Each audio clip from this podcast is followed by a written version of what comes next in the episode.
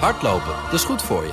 En Nationale Nederlanden helpt je daar graag bij. Bijvoorbeeld met onze digitale NN Running Coach... die antwoord geeft op al je hardloopvragen. Dus, kom ook in beweging. Onze support heb je. Kijk op nn.nl slash hardlopen. BNR Nieuwsradio. De Europa-podcast. Geert-Jan Haan en Stefan de Vries. Bienvenue à Strasbourg. Eh, welkom bij BNR Europa, het programma van Nederland over Europese zaken. Met deze week blikken naar en in vooral Straatsburg, daar zijn we, maar ook ver daarbuiten. Mijn naam is Stefan de Vries en naast mij zit uw collega Eurocommissaris Geert-Jan Haan. Bonjour. Bonjour. Die zijn, de, bonsoir, die zijn debuut maakt in de krochten van dit gigantische gebouw van het Europees Parlement.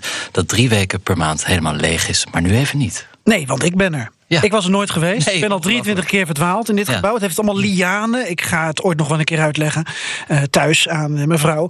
Ik zwam dus eigenlijk al maanden uit mijn nek. Want ik maak een Europa-programma zonder in Straatsburg te zijn geweest. Kon natuurlijk ook niet met die pandemie. Maar here I am.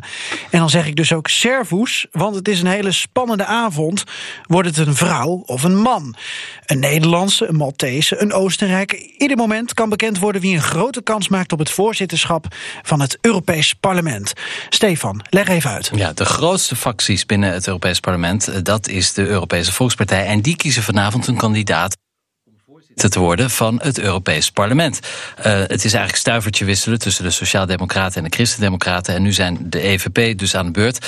Mogelijke kandidaat is Esther de Lange. Zij is al sinds 2007 Europarlementariër. En misschien wordt zij dus vanavond voorgedragen door de EVP. En dan mag het parlement er zelf nog over buigen in januari. eh, wie dan hun voorzitter wordt. Maar ja, er is nog wat discussie of het wel iemand van de Christendemocratische EVP moet zijn. Maar die kans is groot. En als Lange het wordt, eh, de Lange het wordt, ja, dan moet er iets heel geks gebeuren om te voorkomen dat zij in januari voorzitter wordt van het Europees Parlement. Wat doen we nog meer deze aflevering? Nou, we kijken naar het rijden en zijden van Straatsburg. Wat staat er zoal in zo'n plenaire week op het programma? Hoe gaat dat dan? Hoe werkt dat hier? Eh, we bespreken het met oud-gediende Bas Eickhout van de Europese Groenen... en jonge hond Lara Wolters van de SND, de PvdA. is een beetje zoals wij zijn. Eigenlijk wel. Ja. Je, je bedoelt, ik ben de eh, jonge hond. Jij- En ik ben een debutant. Jij bent een debutant. Welkom in Straatsburg. Ook nog natuurlijk in onze langere podcastversie... die je elk moment van de dag kunt beluisteren. Veel meer eh, Europese info. Eh, dat gaan we allemaal doen in deze uitzending. En later vanavond dus op bnr.nl... en in de bekende podcast. Podcast. Ja, Flopklas. Ook in het EP deze week Svetlana Tiganovskaya. Zo dadelijk meer over haar in het nieuwsoverzicht. Inclusief haar ontmoeting met niemand minder dan Stefan de Vries. Ja, dat was heel bijzonder. En natuurlijk sluiten we onze uitzending af... met de meest waardeloze muziek van onze Unie van dit moment. Lo que pasó me ha dejado en vela. Vamos, het is weer genieten. Dit is BNR Europa. Eurocommissarissen Haan en de Vries houden de Brusselse zaken scherp in de gaten. Tijd voor de Europese week, Stefan. Ja, Geert-Jan, es ist wirklich Schluss. Bijna, bijna, bijna is er een einde aan het tijdperk Angela Merkel. De SPD gaat regeren, zoals bijna wel verwacht, met de Groenen en met de FDP. Dan hebben we rood, groen, oranje, hebben een verkeerslicht. En dat heet dan ook die Ampelcoalition. Eh het was al verwacht, we hebben het er vaak over gehad. Eh, we waren natuurlijk in Duitsland voor de verkiezingen. De nieuwe bondskanselier eh, en degene die dus de hele grote schoenen van 16 jaar Merkel moet vullen... is dan Olaf Scholz. Hij begint dan begin eh, december. En ja, Bild Zeitung schreef net Habemus Ampelpact. Dus het is zover. Ja, een verkeerslichtcoalitie. Wij zitten nog met een verkeersinfarct. Ja, dat kun je wel zeggen, ja. Eh, de Duitsers hadden er maar liefst twee maanden over Zo. eh, voor nodig. 26 september waren de verkiezingen. Ontzettend lang. Ja, misschien moeten de Haagse politie, politici eens stage gaan lopen in Berlijn. Zeg, even een tipje van de slauwer. Wat Ja. gaat er allemaal veranderen in eh, Duitsland met Nou, de nieuwe regering? Best wel interessante dingen. De kiesgerechtigde leeftijd gaat naar 16 jaar. Het minimumloon gaat naar 12 euro per uur. Er komt een minis- ministerie voor huisvesting. Dat hebben de Duitsers ook niet, net als eh, evenmin als Nederland. En interessant is ook dat de Groenen de minister voor Buitenlandse Zaken zullen leveren. Ah, Poetin, are you listening? Ja, precies. En dat betekent eh, hoogstwaarschijnlijk een hardere pak, aanpak voor mensenrechten schendende landen. Maar natuurlijk ook voor landen als Polen en Hongarije die in de Unie de rechtsstaat niet zo respecteren. En dan is er ook nog slecht nieuws eh, voor koffieshophouders in de Nederlandse grensregio. Want dat is echt eh, revolutionair. Cannabis wordt hoogstwaarschijnlijk legaal in Duitsland. Er komen een soort eh, ja, koffieshops naar Nederlands voorbeeld. En dat is onderdeel van het Duitse regeerakkoord. Dus heel veel eigenlijk interessante dingen waar wij misschien ook iets mee kunnen in Nederland. Zeg, Ik, ik ben hier voor het eerst, dus ik proef ook voor het eerst het Straatsburgse kraanwater. Is toch wel heel anders dan Nederlands water. Volgens mij komt het uit een fles, want Frans kraanwater is echt niet te drinken. Nou, dit is ook niet echt te drinken. Nee? Oh, oké. Vind je het lekker? Ehm, n- nou, ik, nee, het was me nog niet opgevallen. Wil je het liever hebben over politiek nieuws uit Zweden? Ja, dat, dat, gaat, eh, dat gaat er bij meer, meer, meer in als koek. Ehm, laten we inderdaad even naar Zweden gaan. Want daar ook, sinds vandaag, woensdag, als we dit opnemen... is een nieuwe premier, Magdalena Andersson. En zij volgt Stefan Löfven op. En, Welkom. Uh, Welkom, uh, Magdalena. Uh, zij is een sociaaldemocraat, maar van het Deense type. Dus law and order eerst en hard optreden tegen immigranten. Nou, Olaf Scholz, de uh, gedoodverfde bondskanselier in Duitsland, is ook van de SPD. Dus theoretisch van dezelfde partij, de SND, hier in Straatsburg in Europa. En ja, die vindt straks Magdalena Andersson ongetwijfeld uh, op, als tegenstander op zijn Europese best wel progressieve weg. Dus dat wordt nog uh, interessant. Maar goed, dat in Duitsland dus en in Zweden. We zijn nu in Straatsburg, Geert-Jan, en ook daar zitten we niet stil. Nee, eindelijk deze week een doorbraak in gemeenschappelijke landbouwpolitiek. Er ligt na drie jaar onderhandelen een akkoord. Er is over gestemd deze week en het is weer een soort polderakkoord geworden, als ik het goed begrijp. Volgens ja. de tegenstemmers was dit akkoord absoluut niet groen genoeg en past het niet binnen de Green Deal-strategie van Timmermans. Volgens de voorstanders is dit juist en goed voor de boeren en goed voor de wereld. En misschien nog wel te slecht voor de boeren. Ja, we vragen het straks ook nog even aan Bas Eickhout, Europarlementariër voor de Europese Groenen, wat hieraan allemaal aan vooraf ging. En ook wat de impact is op onze Europese landbouw van zo'n Straatsburgse stemming. Het gaat in ieder geval om heel veel geld: 386 miljard euro voor de komende zes jaar. Er waren ook een paar uh, blikvangers in het EP deze week. Wij natuurlijk, ons is het sterrendom niet vreemd. Maar ook Svetlana Tiganovskaya, de Wit-Russische presidente eigenlijk... want ze leeft in ballingschap in Litouwen... sinds Alexander Lukashenko de vervalste verkiezingen vorig jaar opeiste. Tiganovskaya reist de wereld rond voor haar zaak, spreekt met mensen. Ik heb zelf ook eerder dit jaar een uitgebreid interview met haar gedaan... voor die andere podcast bij BNR die ik maakte, Perestroikast. Ja, en vandaag was ze dus hier om 12 uur, heeft ze in het EP gesproken. Maar eigenlijk was het voor haar veel bijzonderder... wat er eerder op de ochtend gebeurde, Stefan. Ja, zo bijzonder dat nog zij, nog ik het in de gaten had. Want ja, jij zat... appt mij op een gegeven moment, vertel. Ja, ik appte jou. Ik zei, hey, er zit een of andere Poolse minister met mij in het vliegtuig. Um, nou ja, twee politieagenten uh, achter mij ook om haar te beschermen. Uh, ze spraken iets Slavisch, ik kon het niet helemaal thuisbrengen. Dus ik dacht, nou ja, een Poolse minister die naar Straatsburg gaat. gaat. Maar ja, ze had een mondkapje op. En uh, toen ik geland was, keek ik even naar de agenda. En daar zag ik inderdaad om 12 uur een speech vandaag van Svetlana Tiganovskaya. En toen viel het muntje. Ik zat gewoon de hele vliegrit van Amsterdam naar Straatsburg. Naast inderdaad de Wit-Russische president in ballingschap. Uh, ik moet toch eens leren uh, wat meer gezichten te onthouden. Maar goed, uh, in, in, mijn eigen verdediging met een mondkapje op was het wat lastig te zien. Maar belangrijkste vraag, herkenden ze jou? ik had niet de indruk, nee. Het was een koude blik. Ze keek eigenlijk dwars door me heen. Ja, Stefan. Even terug naar de persconferentie van de Christen-Democraten. Want die zou eigenlijk al begonnen moeten zijn met ja. een kandidaat uh, voor het voorzitterschap. Eventueel van het Europees Parlement. Is er al nieuws? Nee, nog niet. Uh, dat betekent dat ze er nog niet uit zijn. Er zijn verschillende stemrondes. Dus dat kan betekenen dat Esther Lange nog kans maakt. Maar we hoorden ook in de wandelgangen hier dat uh, ja, vooral Duitsland. leden van CDU-CSU, die zitten in de EVP. liever hun stem zouden geven aan de jongere Maltese Roberta Metsola. Uh, die, uh, zo stond ook in het AD vandaag, bovendien controleerbaarder zou zijn dan de nogal robuuste Esther de Lange. Maar goed, ze zijn er nog niet uit.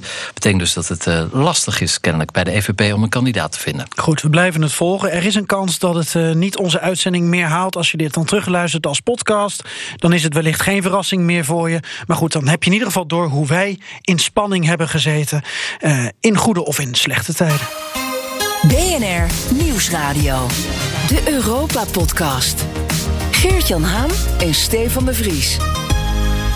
Hoe werkt Straatsburg, de stad waar het Europees Parlement ook zetelt? En wat kan er anders en beter? Ik kom hier al uh, vele jaren, maar mijn zeer gewaardeerde en geëerde collega Eurocommissaris Haan is vandaag ontmaagd in het Europees Parlement. Het is je eerste keer hier. Ik ben een groentje. Ja. Om in de termen van Bas Eickhout uh, te blijven. Ja. Ik liep hier ook gewoon uh, met een uh, muts op naar binnen. Want ik zat een beetje in de stress. Ik had allemaal afspraken geregeld. En niet nagedacht over kledingvoorschriften en etikettes. En dan kom je in een wereld van pakken en mooie overhemden.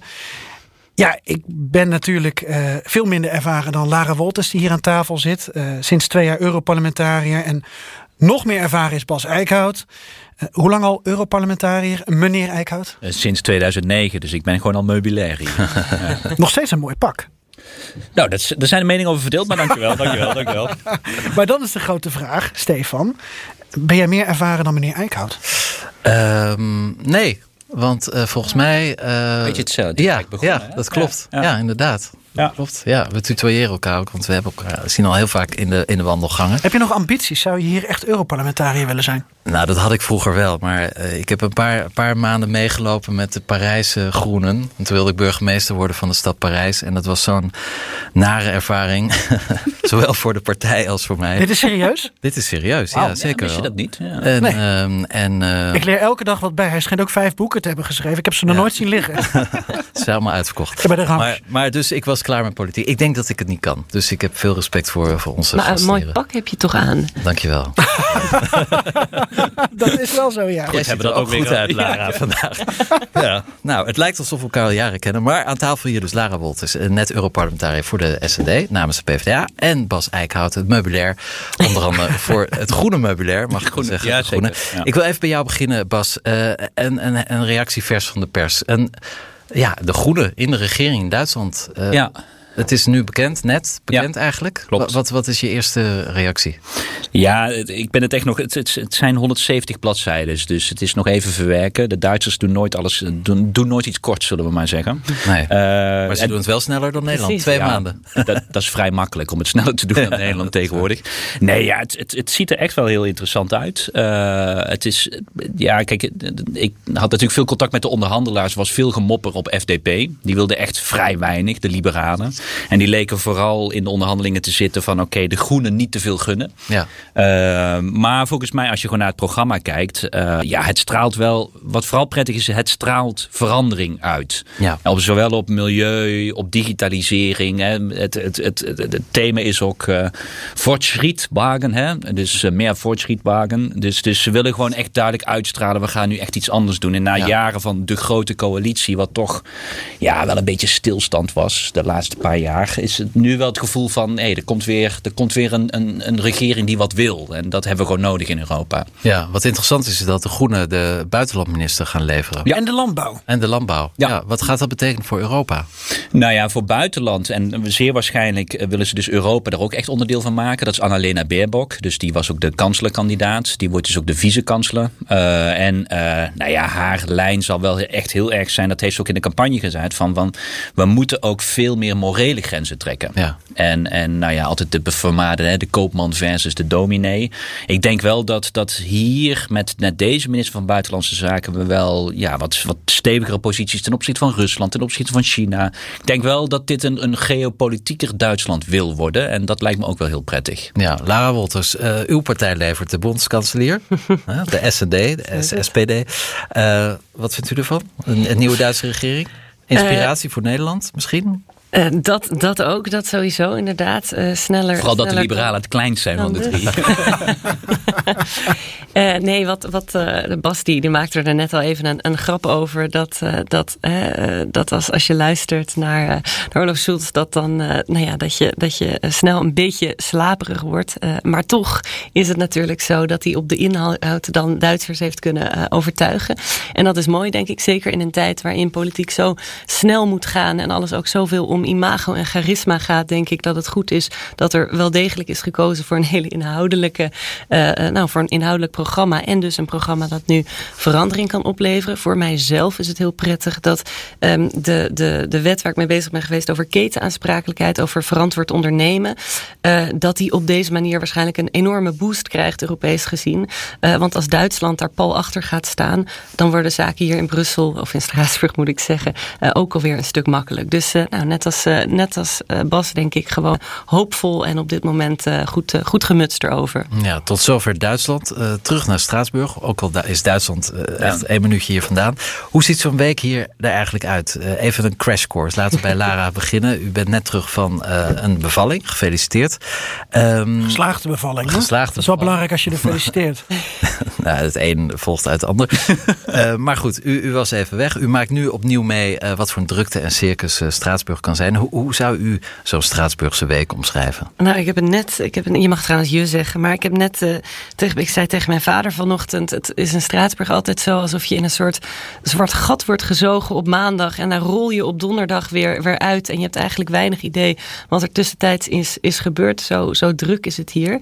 Um, en uh, dat komt omdat ja, Straatsburg een soort grote mierenhoop waar alle leden van het parlement aanwezig zijn. En waarin je dus heel snel en goed resultaat kan, kan boeken. Je kunt hier um, sneller met mensen schakelen en sneller nou ja, zaken doen in de, in de wandelgangen. Uh, en we stemmen natuurlijk plenair over, over van alles hier. Dus hè, de, de, de, de echte beslissingen die, die worden hier gemaakt. Dus hoe het eruit ziet, ja, uh, stel je gewoon een soort, ja, een soort vrolijke uh, mierenhoop voor met, met, met, allerlei, met allerlei mensen die wat van elkaar willen. Um, maar dus ook waar, waar de grote politieke zaken, dus denk aan, aan nou ja, nu, nu, nu kop of denk, denk deze week aan, waar we het over gehad, nou ja, over landbouw, landbouw inderdaad, ja. hè, waar, waar dat soort dingen worden, worden beslecht en, en, en besproken. Ik weet niet of ik het nu heel goed heb, heb omschreven. Nou, een zwart de, gat. nou, mierenhoop, dat... dat, dat Vrolijke mierenhoop, hè? Ja, dat viel me ook op dat je zei vrolijke mierenhoop. Ik denk, nou, nou niet. nee, maar het klopt wel. En het is niet alleen uh, Europarlementariërs, maar ook, ook van de Europese Commissie, maar ook de lidstaten, eigenlijk ja. hè, de ambassades, dat heet dan permanente vertegenwoordiging van al die landen. Die komen hier ook allemaal, omdat ze weten van dit is het moment om met elkaar te spreken. Het is een soort dus, speed daten. Eigenlijk wel, ja. Dus, En, dat is, en zeker in coronatijd hebben we dat gemist natuurlijk. Uh, we hebben heel vrij weinig contact gehad met elkaar. En dan nu in Straatsburg, dat merkt ook de vorige keer weer, de paar Straatsburgen die je nu hebt, is het echt uh, in een hele korte tijd heb je het gevoel dat je twee jaar politiek moet inhalen. Dus, ja. dus die centrifuge die werkt nog extra hard deze week. Vrolijke mieren die speed daten. Ja. Dat is Europese in een centrifuge. politiek. In een centrifuge. Nou, en, en, nou, in, nou, dan heb je het wel een beetje. Maar in, in die mierenhoop, Lara, heb ik begrepen dat jouw vader mee is als babysitter. Klopt ja, dat? Ja, klopt. klopt. Nou, dat is ook nog heel Johannes, want die is ook nog vrij uh, druk aan het werk. Maar we, we proberen het allemaal te, te regelen. Ja, uh, ja ik, ik heb toch gekozen om, uh, om hierheen te komen. Ook met baby. Uh, je moet, ja, moest kiezen van blijft hij in Brussel of, of, komt hij mee. Maar als je borstvoeding geeft, ja. dan, uh, dan is de keuze wel snel gemaakt. maar ja, hij is, hij is, hij is mee. En, en, en nou ja, af en toe heb ik baby, baby Wolters hier. En dan, en, dan doet hij, en dan doet hij mee met vergaderingen. En dan hoop ik dat hij een beetje stil blijft. En dan komt mijn vader hem weer, weer ophalen. Nou, het gaat om zijn toekomst, baby Wolters. Zo, zo is het, ja. ja. ja. Zit, er, zit er dan ook een, naast het functionele uh, als moeder zijn. Maar zit er ook nog een boodschap achter? Achter een kind krijgen? Nee, achter dat ook. kind meenemen. Hier achter dat ah. uh, jouw zoon hier is. Uh, maar ook dat je uh, ja, er niet voor wegloopt en het zichtbaar maakt. Want ik heb hem al in kinderwagen en al ook door jouw medewerkers door het parlement zien rijden. Ja, nou het is, nee, het is, het is niet bedoeld als, als, als statement in die zin. Of hè, van, van ik, doe, ik doe niet dingen die, die voor hem heel slecht zijn om maar een statement te maken. Um, maar het is zeker wel een politieke zaak dat er een verlofregeling zou moeten zijn voor parlementariërs. En ik heb het zeker, dat zeker zichtbaar willen maken. En dan is het natuurlijk mooi hè, als je ook kan laten zien van goh, hier gaat het specifiek om. Ik heb hier een klein, klein mannetje op de arm en zo. Um, ik vind, maar dat heb ik vanaf het begin van het mandaat gedaan. Ik heb elke keer gezegd, er moet zo'n regeling komen. We moeten onze procedureregels aanpassen. Want wat is er nu? Op dit moment, uh, ja, je kunt, je, kunt, um, je kunt afwezig zijn. En dan staat er dat je geëxcuseerd afwezig bent. Maar als je dan gaat nakijken, bijvoorbeeld in verkiezingstijd, van goh, hoe vaak heeft iemand gestemd? Hè, hoe vaak was iemand aanwezig of aanwezig bij, bij ook commissiestemmingen? Hè? We stemmen niet alleen maar met alle parlementariërs, je zit ook in die vakcommissies. Als ik dan helemaal onderaan bungel, hè, alsof, ik, uh, nou ja, alsof ik gewoon uh, ja, lekker, lekker thuis had niks te doen of zo, duimen te draaien, dan ziet dat er gek uit. En belangrijker nog, het kan natuurlijk zo zijn dat we hier stemmingen verliezen. Uh, omdat, je, omdat je afwezig bent. En er zijn al een aantal keer he, hele, hele ja. nipte stemmingen geweest.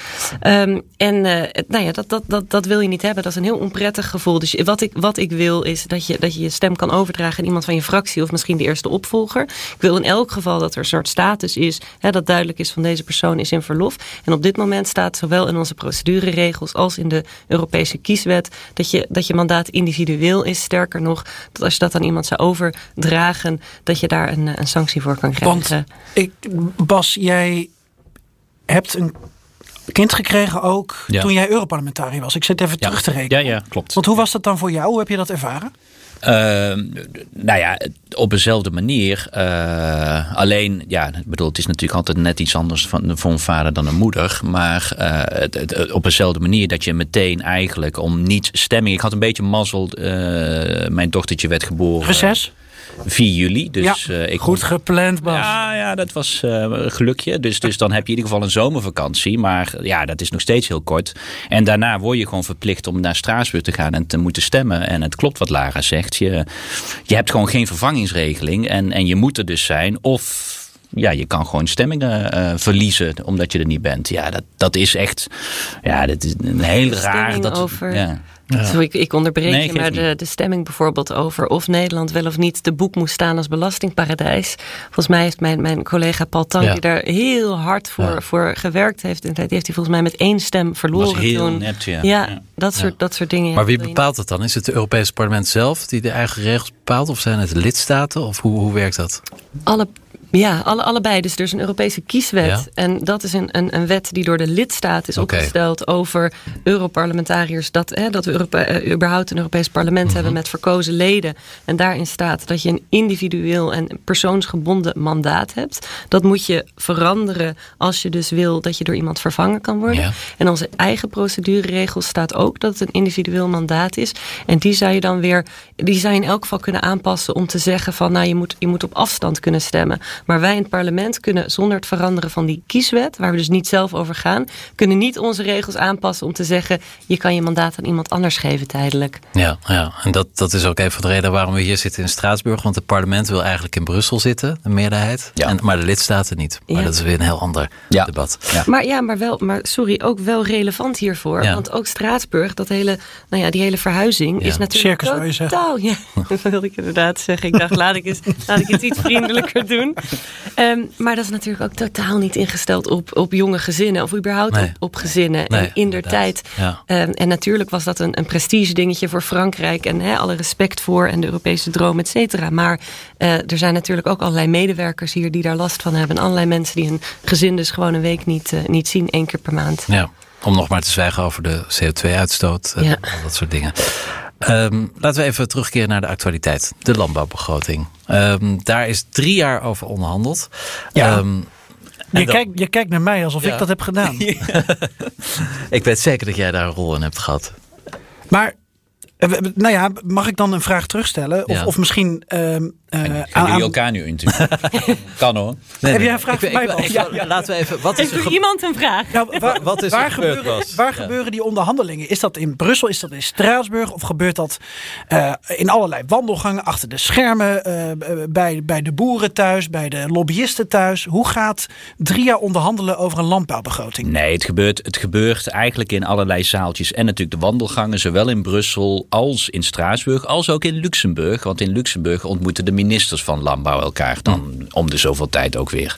Dus het gebeurt daar overal. En eh, ja, uiteindelijk een Europese wet wordt pas aangenomen als een meerderheid van ministers zich erachter kan vinden. En een meerderheid van het Europees parlement. Dus nou ja, dat betekent heel veel heen en weer en, en onderhandelen. Dat kan inderdaad heel lang duren. En bij het landbouw heeft het lang geduurd, ook omdat er verkiezingen tussen zaten. Dus eh, kreeg je een nieuwe commissie die eigenlijk zei van wij gaan de Green Deal centraal zetten. Terwijl er een voorstel lag dat van de vorige commissie was toen zeg maar de Green Deal nog niet bestond. al- Althans niet bij die commissie.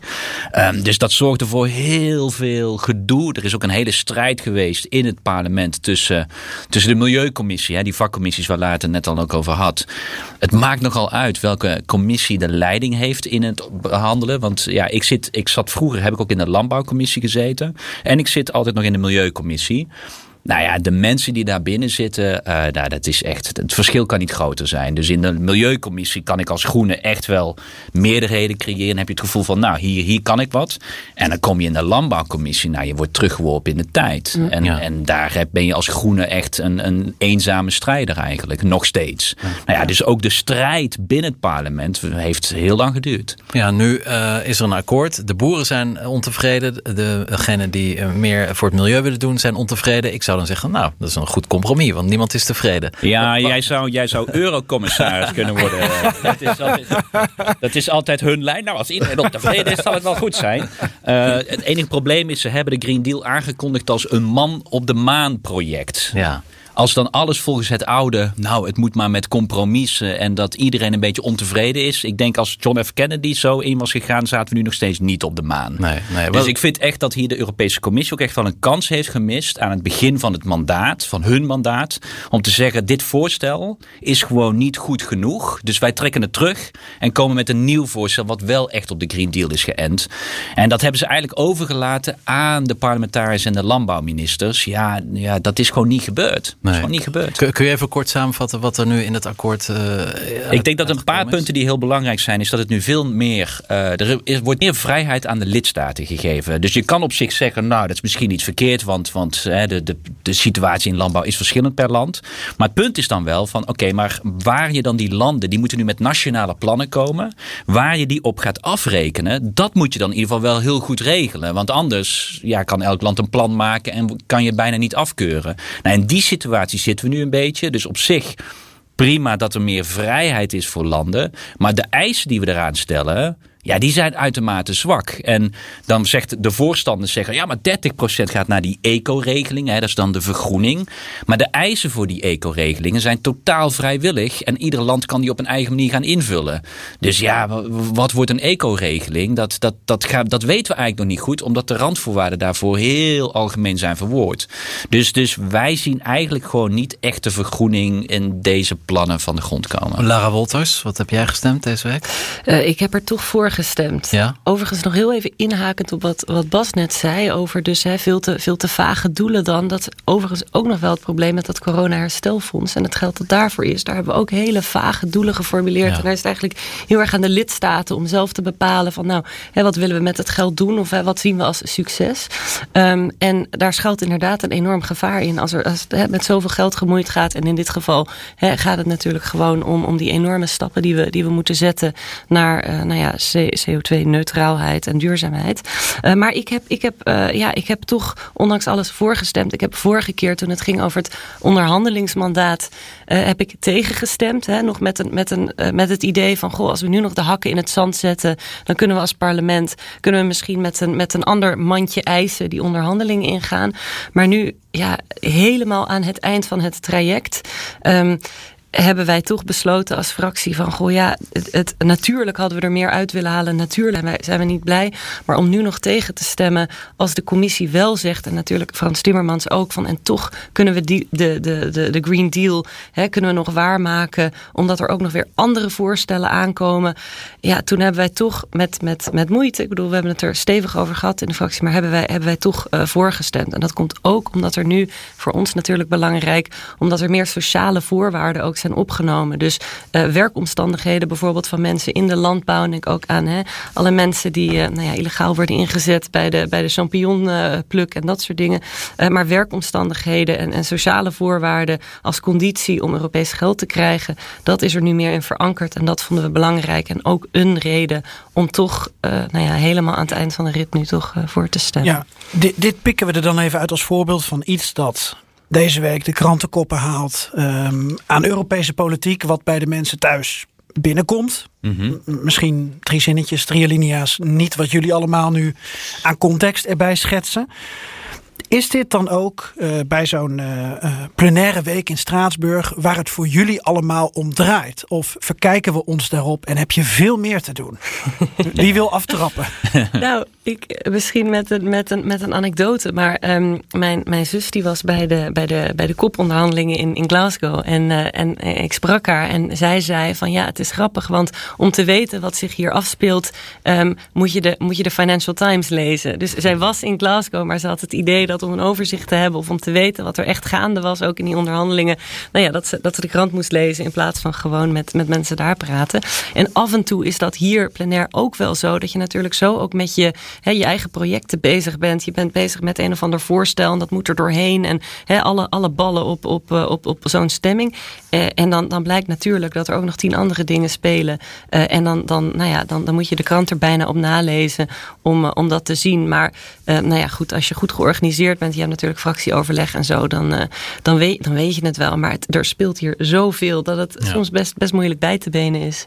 Maar ik denk, ik denk, kijk, Straatsburg is de afronding. Dus dan, dat, dat is de stemming. Maar heel vaak is die niet meer spannend. Hè. Ja, Soms nee, maar dat is wel het zichtbare. Ja, precies. Dus dan denk je van hier, hè, dat is ook, en dat is op zich ook logisch, want dat is het moment waarop het goedgekeurd wordt, dus wordt het afgerond. Maar eigenlijk alle onderhandelingen, alle voorbereidingen lopen al maanden en soms dus jaren daarvoor. En, en het echte werk voor ons als parlementariërs is natuurlijk al die maanden daarvoor. Die stemming, ja, het is het knopje indrukken, maar de, de, alle voorbereidingen die, die inderdaad niet altijd gezien worden. eh, wat ook logisch is, hè, want het is ook soms, ja, het is moeilijk, het is niet altijd even transparant, weten we ook van alles over. Eh, maar het werk van een Europarlementariër zit eigenlijk in de hele periode daarvoor. En, en hier is gewoon de finale stemming. Ja, welk, welk knopje heb je ingedrukt? Eh, ik bij heb, landbouw is- bij landbouw heb ik een minnetje ingedrukt. Een minnetje. Het rode knopje. Dat is dus eigenlijk niet belangrijk. Nee. Nou, Ja, wel- Nou, ja, ja, ja, kijk, uiteindelijk moet het wel de meerderheid halen. Ja. Dus Ja. het moet wel zijn stemmen halen. Maar het, het, het voortraject heeft natuurlijk die deal gemaakt. Maar wat is voor jullie het belangrijkste waar jullie zelf deze week mee bezig zijn? ja, want de agenda ligt hier op tafel. Die is ongeveer Ja. 15 pagina's. Van Heb alles je de laatste meegenomen of welke is het? De Nederlandse. Oh, dat is de Nederlandse. Ehm, ja, wa- wat is het leukste of het meest, wat blijft jullie het meeste bij van deze week? Ja, dat is natuurlijk gewoon de debatten waarbij je wel in de plenaire gewoon eh, je speech kan houden. Dat zijn de thema's waar je in geïnteresseerd bent. En daar, daar, dat, dat hangt dus heel erg af van eh, de portefeuille waarin je werkt. Dus ik had dit, dit, eh, deze week heb ik twee plenaire debatten gehad. Dat was landbouw en eh, evaluatie Glasgow. Ja. Ja, dat, dat moet je wel, je verhaaltje wel houden. En dan heb je vaak één minuut of anderhalf minuut. Moet je wel even nadenken wat je in één minuut zegt. Ehm, dus dus dat, dat is wel op zich belangrijk. Maar daarachter zijn we nu al met de wetgeving bezig. Hè. Dat heet dan in het Europese jargon op klimaat Fit for 55. Dat is eigenlijk die hele wetgeving die nog eraan gaat komen. Die heeft de commissie in juli gelanceerd. En daar gaat nu het Europees Parlement zeg maar een mening op vormen. Nou, dat is maanden werk. En heel veel van mijn werk is daar nu mee bezig. Dus die stemming is één iets, maar dat is echt bijna tussendoor. Ja. Van, oh shit, ik moet stemmen, letterlijk. Eh, vervolgens, die plenaire ga je in voor jouw minuut. En je volgt een debat. Maar voor de rest van de tijd ben je eigenlijk gewoon bezig met die andere dossiers. Waarvan je weet, dit gaat een keer in een Straatsburg komen. juli 2022. Ja. Maar daar ben je nu vooral mee bezig. Lara, waar was jij deze week nog meer mee bezig? Ja. Met landbouw? Met je vader uitleggen hoe het allemaal werkt hier. Eh, nee, ik, eh, nou ja, natuurlijk was mijn gedachte ook wel bij hoe, hoe manage ik dit in, in godsnaam. En eh, nou ja, laten, we, laten we zorgen dat we zonder kleerscheuren door de, door de weken heen komen. Maar nee, voor mij, ehm, eh, de, het, het toezicht noemde het zo net al even, maar het Europese toezicht op dat corona-herstelfonds. Ehm, daar, ik zit in de begrotingscontrolecommissie. En ehm, eh, op dit moment heeft het parlement daar geen duidelijke rol in. Terwijl we natuurlijk een enorme pot geld beschikbaar maken. Ehm, en eh, mensen, lijkt mij, verwachten dat we, dat we controle eh, eh, uitvoeren op waar dat, waar dat geld heen gaat. Dus daar, daar een debat over. Ehm, ook belangrijk daar dat we, dat we optreden tegen, tegen belangenverstrengeling. Dus ehm, in die begrotingscontrolecommissie hameren we ook altijd, nou Bas noemde het net al, op, op de, de problemen zoals in de landbouwcommissie. Dat veel mensen met een landbouwachtergrond, dat die, dat die ook gaan over het geld. Dat soort belangenconflicten moeten we uit, uit de weg gaan als het gaat om, om Europese subsidies. Dus dat debat, dat was heel breed eigenlijk over corona-herstelfonds. Waar, waar gaat het heen? Wat zijn de voorwaarden ervoor? Wat moeten we voorkomen? Hoe zorgen wij dat het Europees Parlement daar, daar grip op heeft? Is daar nog wat gezegd over Nederland?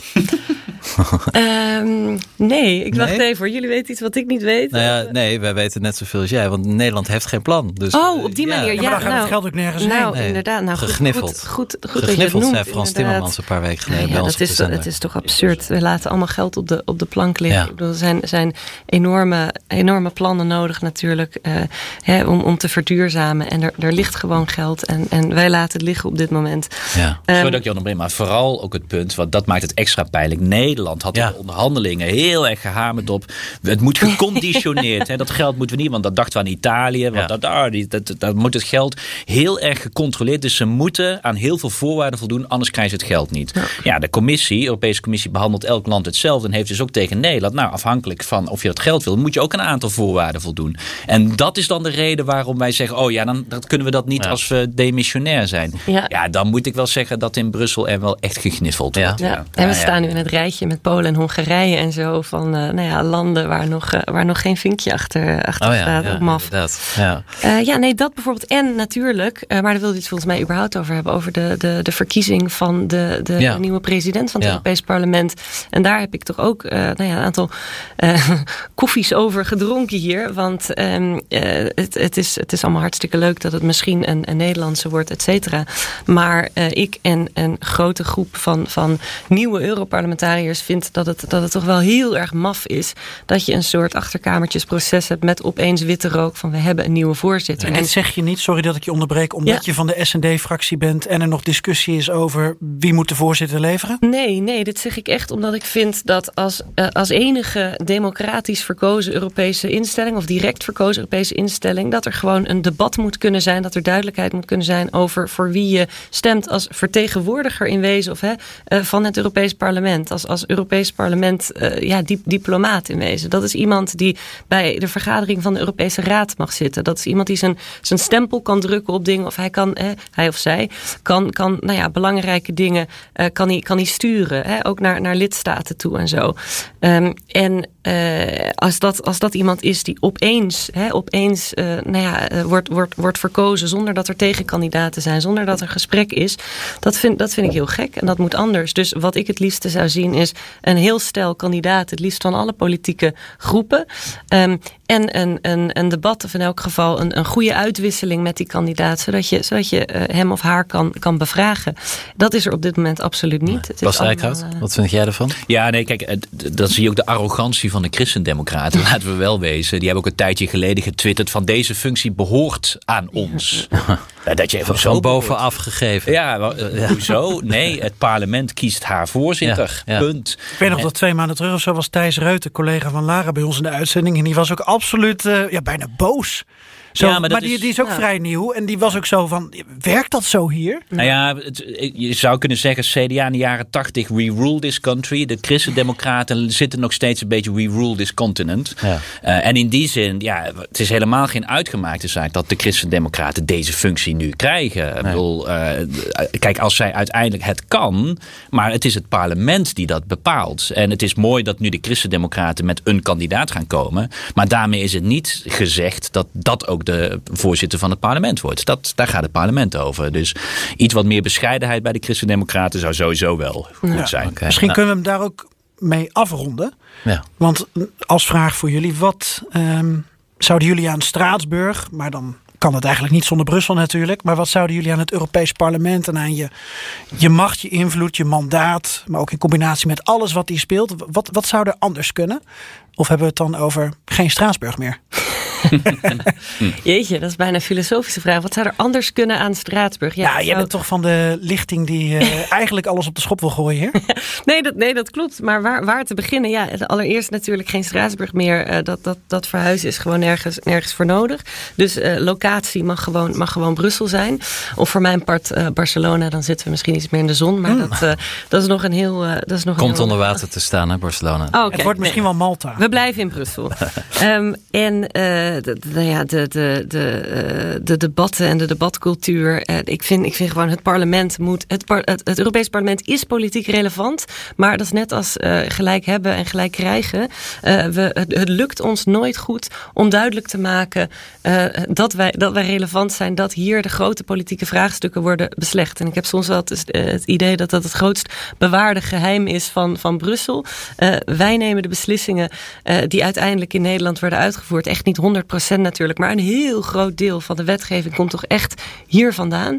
Uh, en toch is er, ja, is er weinig aandacht. Jullie doen natuurlijk, hè, jullie uh, nou ja, doen, een goede, doen een goede bijdrage aan het wel inzichtelijk maken. Maar, maar wij moeten als parlement natuurlijk ook inzichtelijker maken waar het hier over gaat. Wat de verschillen zijn politiek gezien, waar we, waar we voor vechten.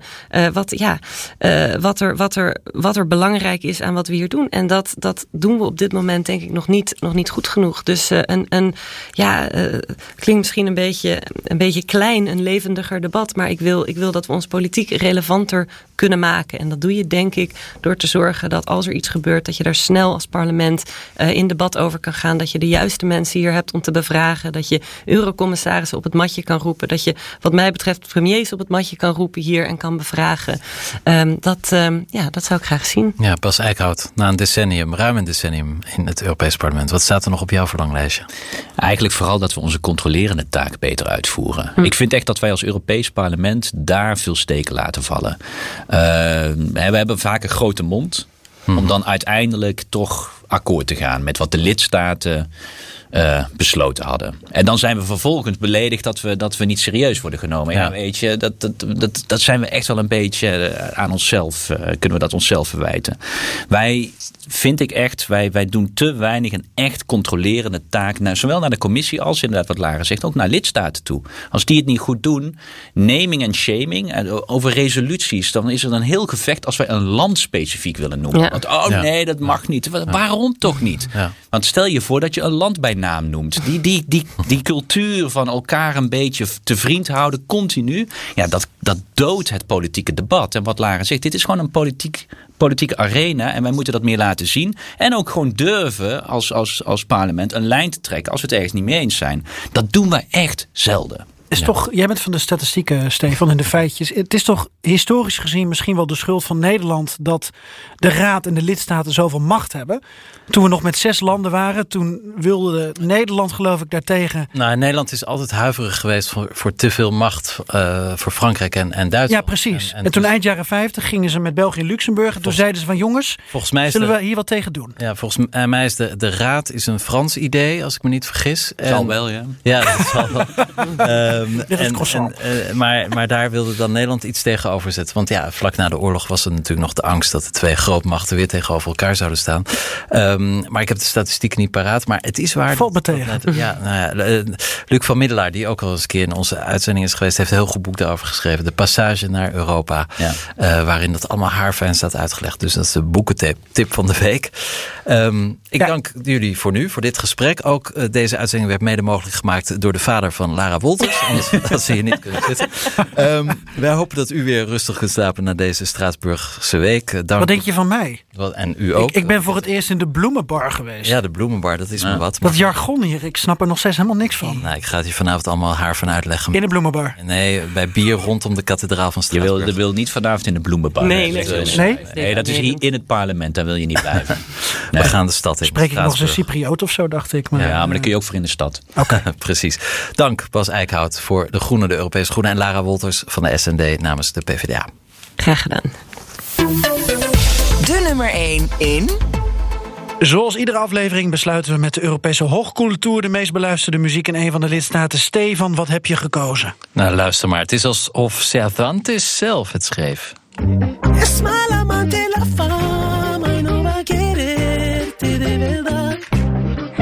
Dit is uh, Rosalia, een zangeres uit Barcelona en razend populair in Spanje en Spaanstalig Amerika.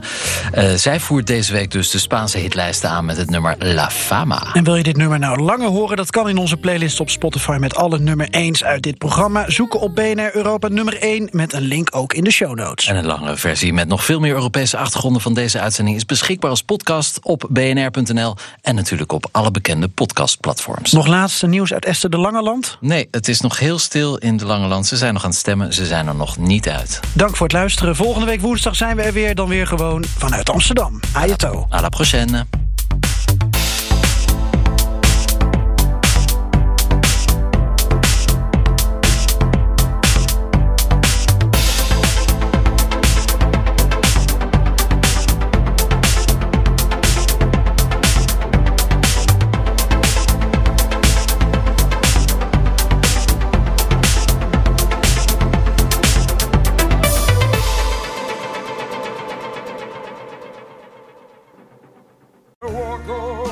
Hardlopen, dat is goed voor je. En Nationale Nederlanden helpt je daar graag bij.